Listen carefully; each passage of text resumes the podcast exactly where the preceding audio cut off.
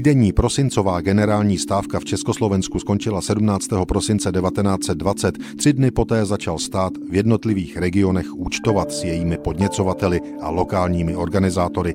Stávka to úspěšná nebyla, dělníci ničeho nedosáhli, společnost ale před stolety polarizovala dokonale.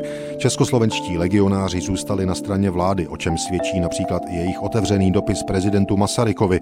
Pane prezidente, organizovaný útok na existenci naší republiky sjednotil přes 1500 legionářů brněnské župy bez rozdílu stran ve zbrani na ochranu republiky a jejich zákonů. Slibujeme republice bezpodmínečně věrnost a chceme ji hájit proti všem. Náš sociální program a rozkvět našeho svobodného státu jest nám zárukou lepší budoucnosti pracujícího lidu, k čemuž budeme všichni silami pracovati.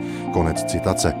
Právě před stolety přicházely zprávy o zatčeních a vyšetřování. Například Ostravsko hlásilo zatčení 40 lidí pro pobuřování, škody na nezaplacených mzdách přes 5 milionů korun a 500 tisíc metráků nevytěženého uhlí. V Třebíči se údajně komunisté připravovali převzít moc po ruském vzoru. Podle lidových novin tam hodlali ustavit Třebíčskou sovětskou republiku a už měli rozdělené i vládní posty. Zatčeni byli dokonce i náměstek starosty v Třebíči a Němec a radní František Brodský. 20. prosince 1920 už se vyšetřování okolností generální stávky rozeběhlo naplno. Po posledních vzrušených dnech vládne již na celé Moravě klid, pokoj a pořádek. Komunističtí vůdci jsou schlíplí a není o nich mnoho slyšet, to píší Lidové noviny z 20. prosince 1920 a doplňují například, že do brněnských věznic na Cejlu a na Špilberku bylo dopraveno přes 300 zatčených z Oslavanska, Rosicka, Ivančicka, Slavkovska, Boskovska a dalších míst. Citujme doslova.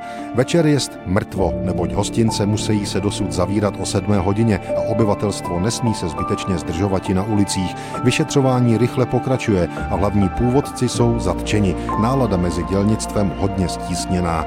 Litují, že se dali zavésti a jejich hněv se obrací proti svůdcům. Zejména ženy jsou rozezleny na vůdce, kteří připravili tak mnohým rodinám málo radostné Vánoce.